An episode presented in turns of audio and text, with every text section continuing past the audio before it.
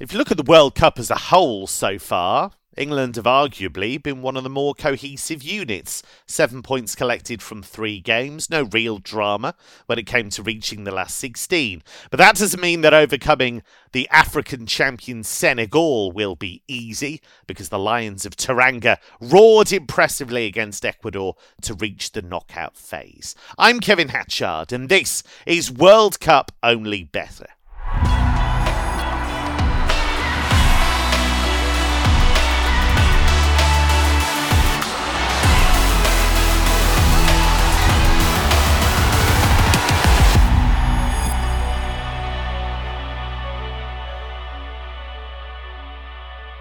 We've rotated the squad once again, as you have to in a major tournament, but it's another cap for Mark O'Haire. Uh, Mark, where are England at right now? People will moan, they always moan about players who aren't in the team or Southgate being too boring, all of this nonsense. But where do you think they actually are?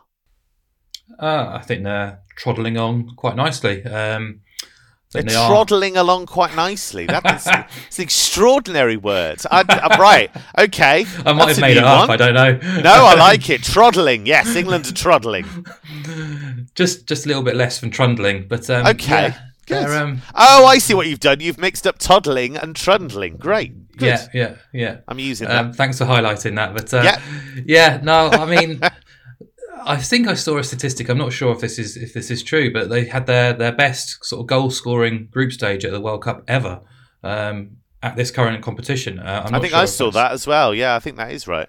Yeah, which is bizarre considering they drew drew nil nil with USA in between that. But um, yeah, I mean, what we've seen so far. I mean, you almost have to forget what we've seen earlier this year because it's irrelevant now. But um, in this competition, they took advantage of a disorganised Iran who probably had their heads elsewhere on game one, they looked very slick, uh, very clinical as well. Um, but then, kind of Iran's victory over Wales really kind of worked in their favour on match day two because it meant they went into that game against USA knowing that a point is, is pretty much good enough to to qualify despite having to play Wales in that last game because they were never going to lose by three or four goals to Wales anyhow. Whether that had a, a, bearing on their performance against the Americans or not, I'm not sure, but they did have that safety net in their favour. And then against Wales, just looked in control the whole time and took advantage of of the Welsh in the second half, really. Um, I think Southgate was heavily criticised, and rightfully so, for the USA performance and the, the lack of um, sort of tactical tweaking he did, particularly in that second half. Um, but I think against Wales, he probably got it right, really, with him. You know, he swapped his wingers around at half time and tried to keep the team's width, and it paid dividends.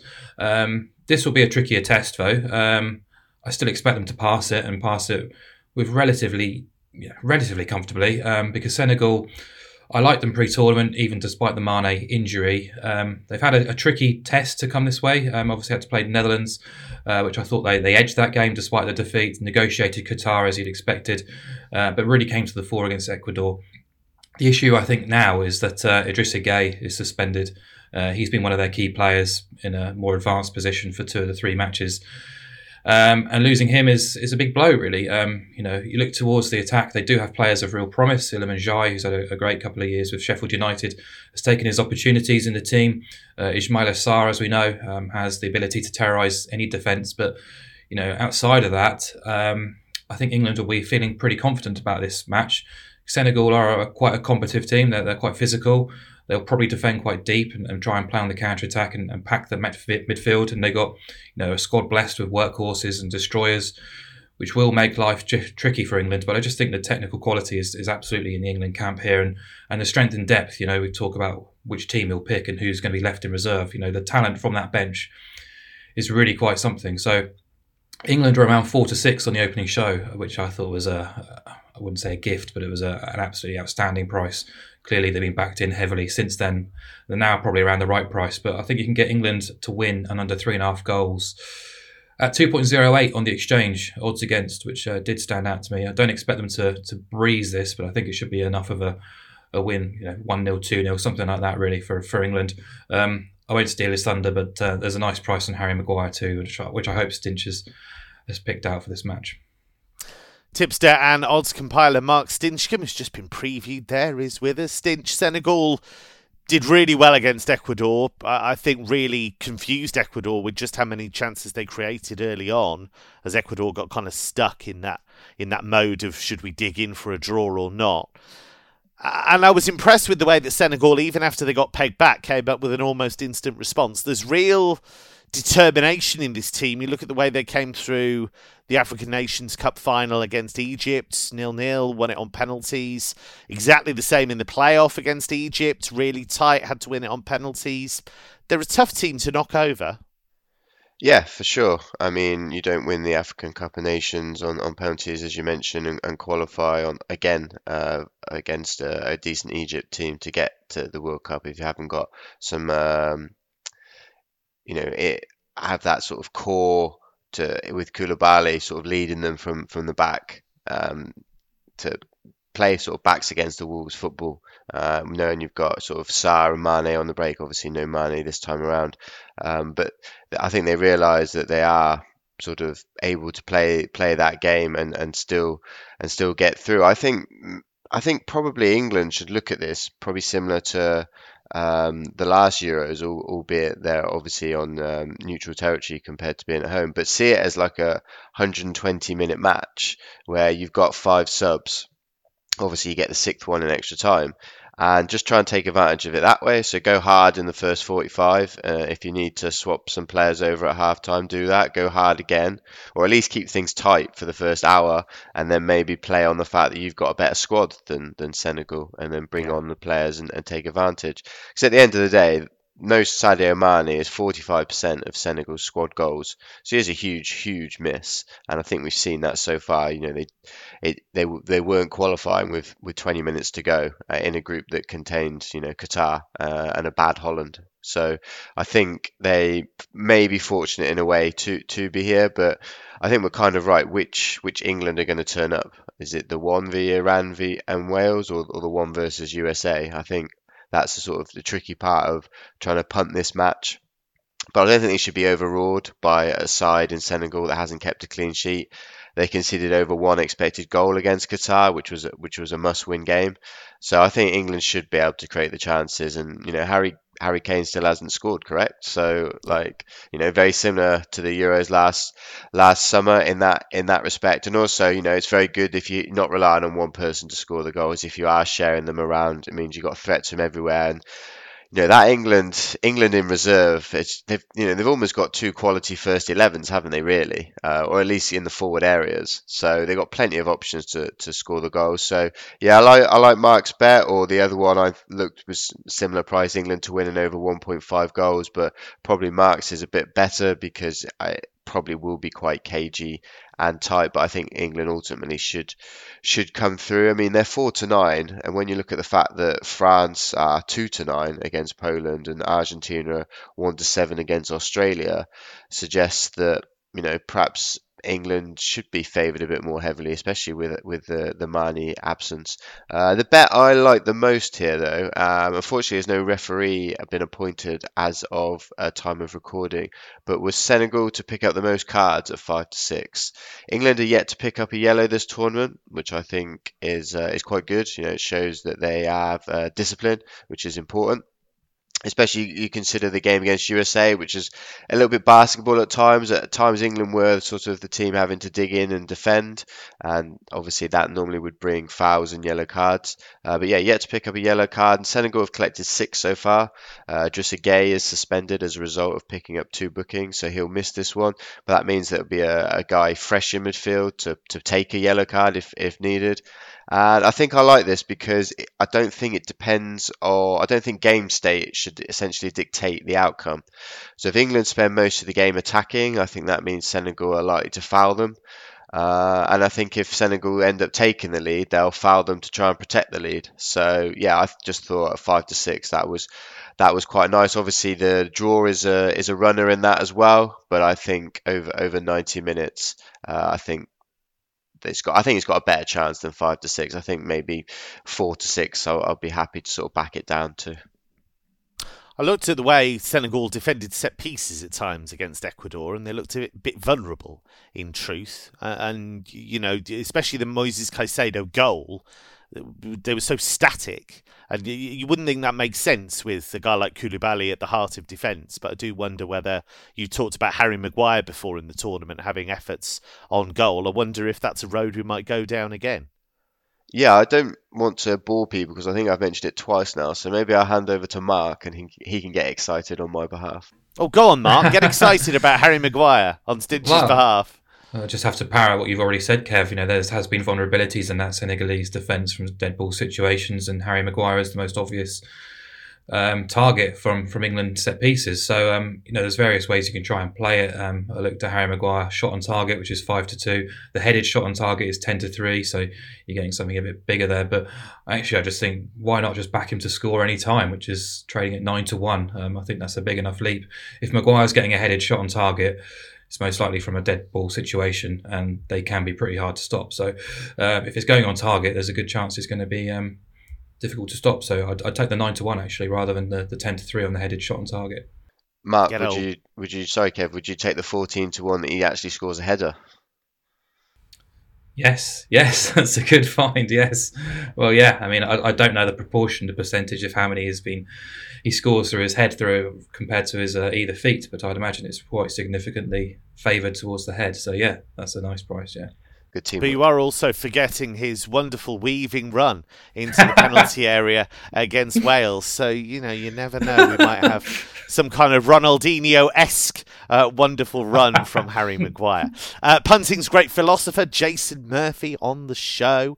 Jason, how are you approaching this one? Yeah, a very, very famous football coach, Al Pacino, said it's all about a game of inches. And uh, when we're pricing up stuff, we, we'll compare Harry Maguire to the average centre back. And you're just like his, his numbers, like in terms of shots, um, particularly in an England jersey, is incredible. And if you wanted to be unkind, you might just say mathematically it's the size of his head that the ball has more chance of hitting it. The gravitational pull, probably, that the ball is just drawn to it.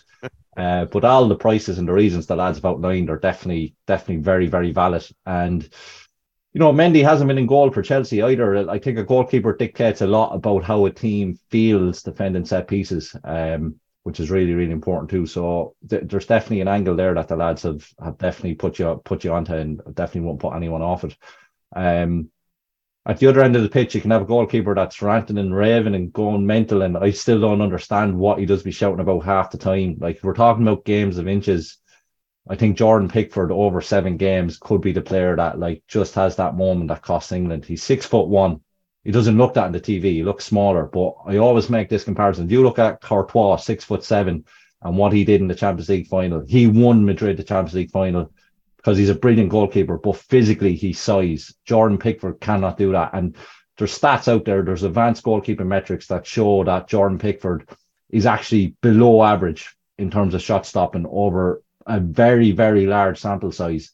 So in a game of inches, over seven games, I can just see there being that one goal that you'll see Pickford let in. Obviously, now it won't be a Costa Rican little lob shot from the edge of the box, but it'll be something like that that could happen. And you'd be thinking, that's the that let them down. Um, but as well, Gareth Southgate's approach, we always talk about being conservative and have said very recently that like that approach doesn't win World Cups. And then I was just thinking about after Thursday night with Unai Simon in the goal for Spain and the way Spain play. And I always thinking I'm like that approach that to take. Like I think it doesn't matter how good a footballer you are, how good a professional goalkeeper you are, if you are pressed and pressed right, you will make mistakes. Bar. Oh, he's an accident waiting to happen. That yeah. guy, hundred percent. Absolutely, and I think the goal against Japan, like he did get it out, um, out to the fullback who got pressed as well. I like I, I, I don't necessarily blame him from the kick out Unai Simon when he cleared the ball, but I thought he was terrible on the shot because if you look at the moment the ball is struck, he's jumped, he's elevated in the air, and that means the ball's already traveling, and he's not in touch with the ground to move his feet to make the save. Um, so that's a concern. So, like, do you go with a goalkeeper that's too short and Jordan Pickford? Do you go with a goalkeeper and get him to play away that maybe he can't? Like the best in the world, I, I said any professional goalkeeper panics. Ederson is the only one that doesn't. I mean, he's ice in his veins, and that's why he's brilliant in the Man City team. But to bring it back to the point I was making, playing out from the back like that, is probably right over 38 game season because you do it enough that it pays dividends and it's worthwhile and the cream rises to the top. But you do it in a seven game format knockout. Could that be the thing that costs you Unai Simon trying to play like that? Or could it be just the height of Pickford just can't get to the goal? So like do you put Nick Pope in? And I I I actually I would I put Nick Pope in purely just for his size over Jordan Pickford. And unfortunately he made Pope, when he got his chance to UEFA Nations League, he made a mess up there. And I think that put an end to that conversation that he's been going well for Newcastle could have happened. So essentially what I'm saying is I'm not going to criticise Southgate for playing the way he plays because maybe, you know, that's the way he does. He's conservative and it might pay out for them in, in England in this game. Keep it tight, eventually get the better of Senegal, maybe from a set piece. But I don't see it being enough against France when you think if they do meet France in the quarter final and Mbappe, I don't see it being enough to win the World Cup, whether it's Pickford, whether it's Southgate's approach. Um, so the bet I'd give you for this match, anyways, and it's team news dependent, but there is definitely, I think, an angle there. We've seen Kyle Walker come back in at fullback, which means that Kieran Trippier is on the bench, what means set pieces are up for grabs. Harry Kane doesn't take the free kicks, but Marcus Rashford, after the goal, if he's on the pitch, if he starts and Trippier's on the bench, have a look at Rashford's shots and shots on target because there's bookmakers will not react quick enough. The proportion of shots that they'll give Rashford won't take into account that he'll be on the free kicks with Trippier on the bench. Or if Rashford doesn't start and he comes on in play, that will carry through into the in play models and you'll have value there in Rashford if he gets on the pitch and Trippier isn't. So the tip for this game is Rashford shots, shots on target, and definitely won't put anyone off having a look at Maguire on set pieces. Now, are we going to see Harry Maguire troddle into the penalty area and nail a header? We shall see. This football season, get a helping hand with Betfair's popular Bet Builder. Easily add our most popular or fan favourite football selections to your bet slip in just one tap. T's and C's in the description. 18 plus. See gambleaware.org. France lost what was for them a dead rubber against Tunisia. The take on a Poland team that was fairly underwhelming, and that's being kind in the group stage. Uh, Jason, what was your take on all of those changes that Didier Deschamps made to his team? Because does it matter really? He's rested some key players. They won the group anyway. Does it matter? I think I, am glad to say that it, it doesn't matter the fact that um, Australia went and got a win and Tunisia didn't get in through because of the fact of France playing a weakened team. There could have been a really awful, sad story there if Tunisia get through because they're beating a weakened French team. I don't like seeing things like that play out in the World Cup, but that's not Deschamps' concern or worry. And like he picks whatever he thinks is best for France. And I think the performance was awful, so it probably helps and it makes it a bit easier. It's easy for him to turn around, and if any players are kicking up a fuss saying I should be starting, well, you had your chance and you didn't take it, so good luck. Um, he, will he'll pick his best 11. They'll, they'll come back in, they'll be fresh. And the factor playing on a Sunday as well, it, it will have a compounding effect, which is a positive for France. The way the games, you know, the rest between games between now and the final, it's just again that another small little bit of a percent that goes in France's favour. The players are fresh and rest now for the last 16, and they'll have more days rest than any any team the way the draw will play out. Um, you know, time wise and stuff, they'll, they'll be in a better position as, as it progresses. Even have a couple of hours extra rest, whether it's England or Senegal that come through to meet them the next game. Um, so yeah, I think it was it was fine what the French did. Um, you know, I'm sure Deschamps learned a lot from it, but like we're going to see their best their best players here, and we're going to see Mbappe run right. I think against Poland. Poland absolutely fortunate, I think, to be where they are. And I say they're fortunate because if you remember that Saudi Arabia slipped to Le- Lewandowski in for that goal, how crucial that goal proved to be in terms of Poland getting out of the group.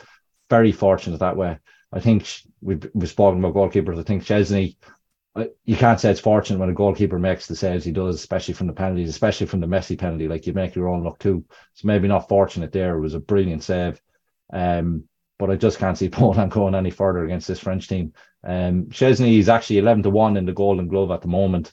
Um, would be a shout if they came through this, but you could back Poland 7 to 1 to qualify. I'd rather just back that. Um, and it because he's not going to win it unless they get through. But really, yeah, Mbappe, like I said, I spoke about um on Saturday's of Acuna, the joy he got down the left hand side. Um, Mbappe, like he's, he's just going to have a field there down that side, I think. So France, all Against France mighty positive. Matty Cash, surely not. Yeah. Uh, it's nice to be nice. Um, I know. I think he's good. He is. He's good for Villa and stuff. He does a job. Yeah. But yeah, yeah. Um, I don't think he's. He hasn't. I'm pretty sure hasn't come up against Mbappe yet. So we'll we'll see how that plays out. Um, but just looking at this side of the draw, spoke about on the Saturday pod. The each way value is absolutely there in France. If it's still available, eleven to two, France each way is definitely a bet. No disregards to England, no disrespect to Poland. The side of the draw, I fully expect France to get to the semi-finals, and there's each way value definitely France eleven to two in the outright. And France in the semi final could end up with Spain, right? Spain have ended up in there. Doesn't that put you off? Aren't you now Jason Sanchez Murphy? Aren't you? See, senor. Uh, no, Yeah. absolutely. Um, look, we're all about value. Like we'll always, we'll always That's be it. aware of our cognitive biases, and that eleven to two on France is, is value. Hopefully, Spain get to the semi final. What a semi final that would be. Um, but there's value just on that side of the draw, and you have to park your biases too as well. I I watch a lot of La Liga, and I, I think I said this maybe pre-recording one of the days. Like any of us that do write ups or you research any of your teams, you always come away thinking, "Wow, that team's incredible. They're world beaters." But it's having to be able to park that cognitive bias and be objective. And France at eleven to two, even with Spain on that side of the draw, uh, there's definitely value in that price each way. It's entirely possible that I've now and again got overexcited about Germany. Uh, Stinch, wh- what do you make of this one? Because, I mean, there seem to be real weaknesses in that Polish team.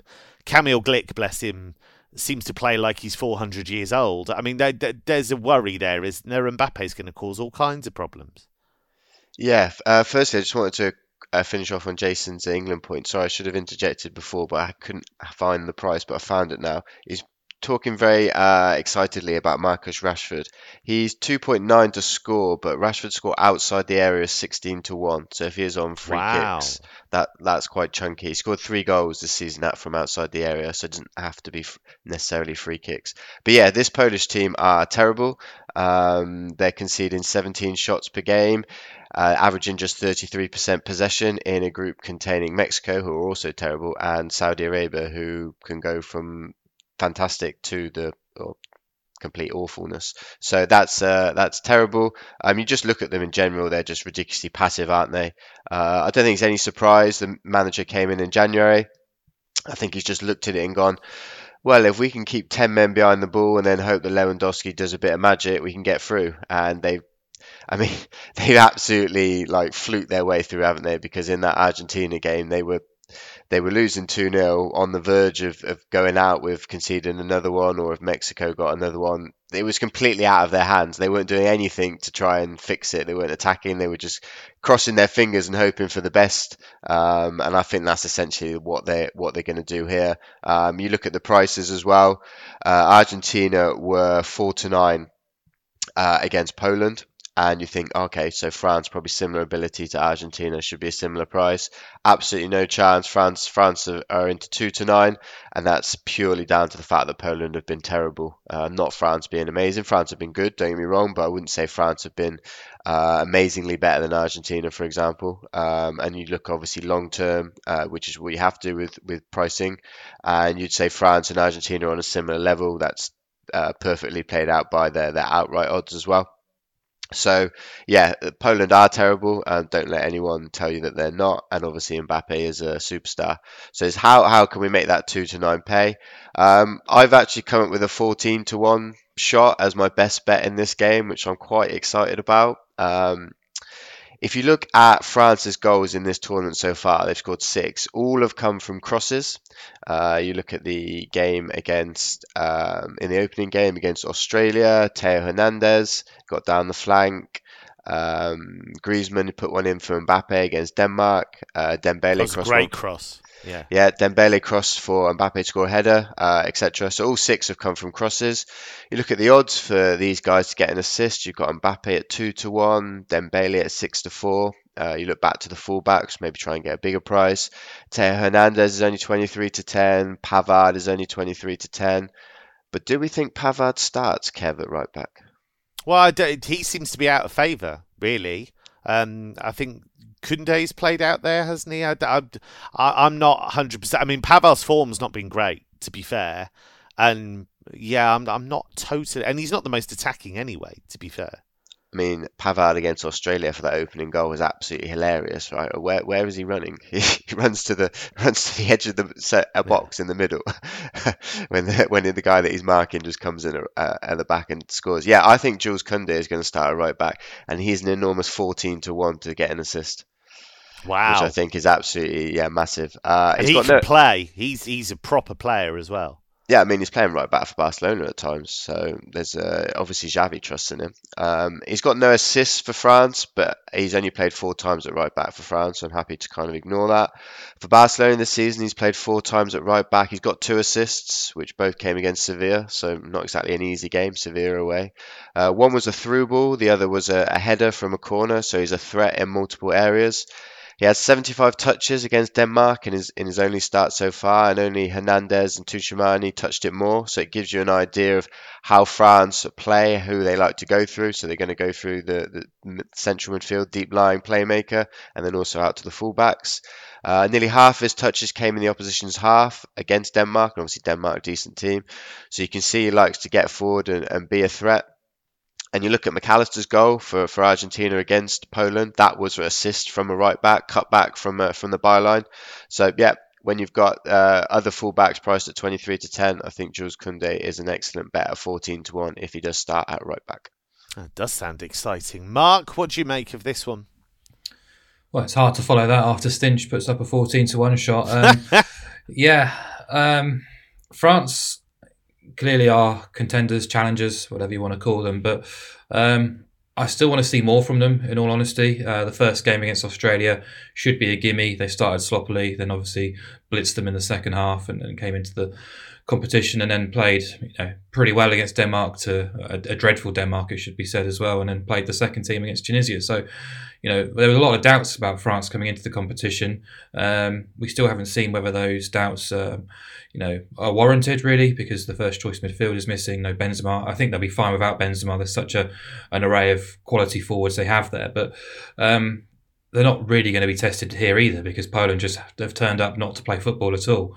Um, just no ambition in that team right now, which is sad really. Uh, their shot tallies read six, nine, and four. They've conceded 50 shots, 36 in the box.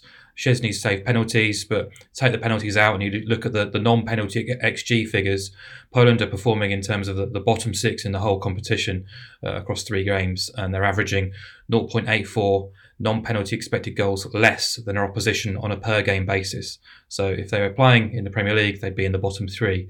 Um, it's pretty dreadful, really. And, and Lewandowski's just been completely isolated. They win the ball back and just hoof it forward and just hope it gets anywhere near him. Um, it's, not exactly Bayern and Barca, is it? it's it's stinking the place out, and it's a shame really because I was thinking this Poland team they've got more ability than they're showing. Like Zielinski, obviously the, the, the secondary person to Lewandowski you look towards. Milik's not played a huge amount from the bench, um, but I looked at their squad before the show, and there is ability in that squad. Szymanski at Feyenoord is going to go on to bigger and better things as well. Um, you've got um, Kaminski at Wolfsburg. He's a good um, player. Szymanski yeah. as well at a- AEK. You know, there's players there who have ability. Um, Sokovsky as well, Fiorentina, um, but we're just not seeing them. And you know, as Stinch said in that final game, they had absolutely no interest in playing football at all. It's just let's count down the count down the minutes and get move on to the next match. And yeah, I don't think you can afford to do that against France. Even if you defend deep, the players like Mbappe are just going to rip you to shreds. So um, I found this one really difficult to try and find a best bet. So just happy to cheer on what the guys have got here. Um, Fourteen to one shot sounds sounds good to me. Worth bearing in mind, you can get a £5 free bet when you place a £5 bet builder on selected World Cup matches. T's and C's in the description. 18 plus. See gambleaware.org. That's all we have time for on this edition just to finish on a positive note. Okay, I know yes, very bad on, on then, England. Jason. Go on then. When was the last time a Manchester United player, Marcus Rashford this time obviously, last time a Manchester United player scored three goals in a World Cup for England? Oh. Beckham? No? I said we'd end on a positive note. Uh, Rooney? Mark? I'm stumped. What what a brilliant expert panel we are. Go on then, Jason. Bobby Charlton in '66. ah, there we go. There we go. Wonderful. Did, did Sheringham score three at the Euros? In '96, Yeah. fair chance, but yeah, no. In terms of World Cup, last time Manchester United. Not sure. Was Sheringham Match United at that stage? Yeah, was he at Spurs then? Okay, I've lost control of this entirely. That's all we have time for on this edition of World Cup Only Better. It really is. Please do remember to gamble responsibly. If you want the best tips and insight that troddles its way into your inbox, you can sign up for our World Cup newsletter at betting.betfair.com. From Stinch, from Jason, from Mark, and from me, it's goodbye for now.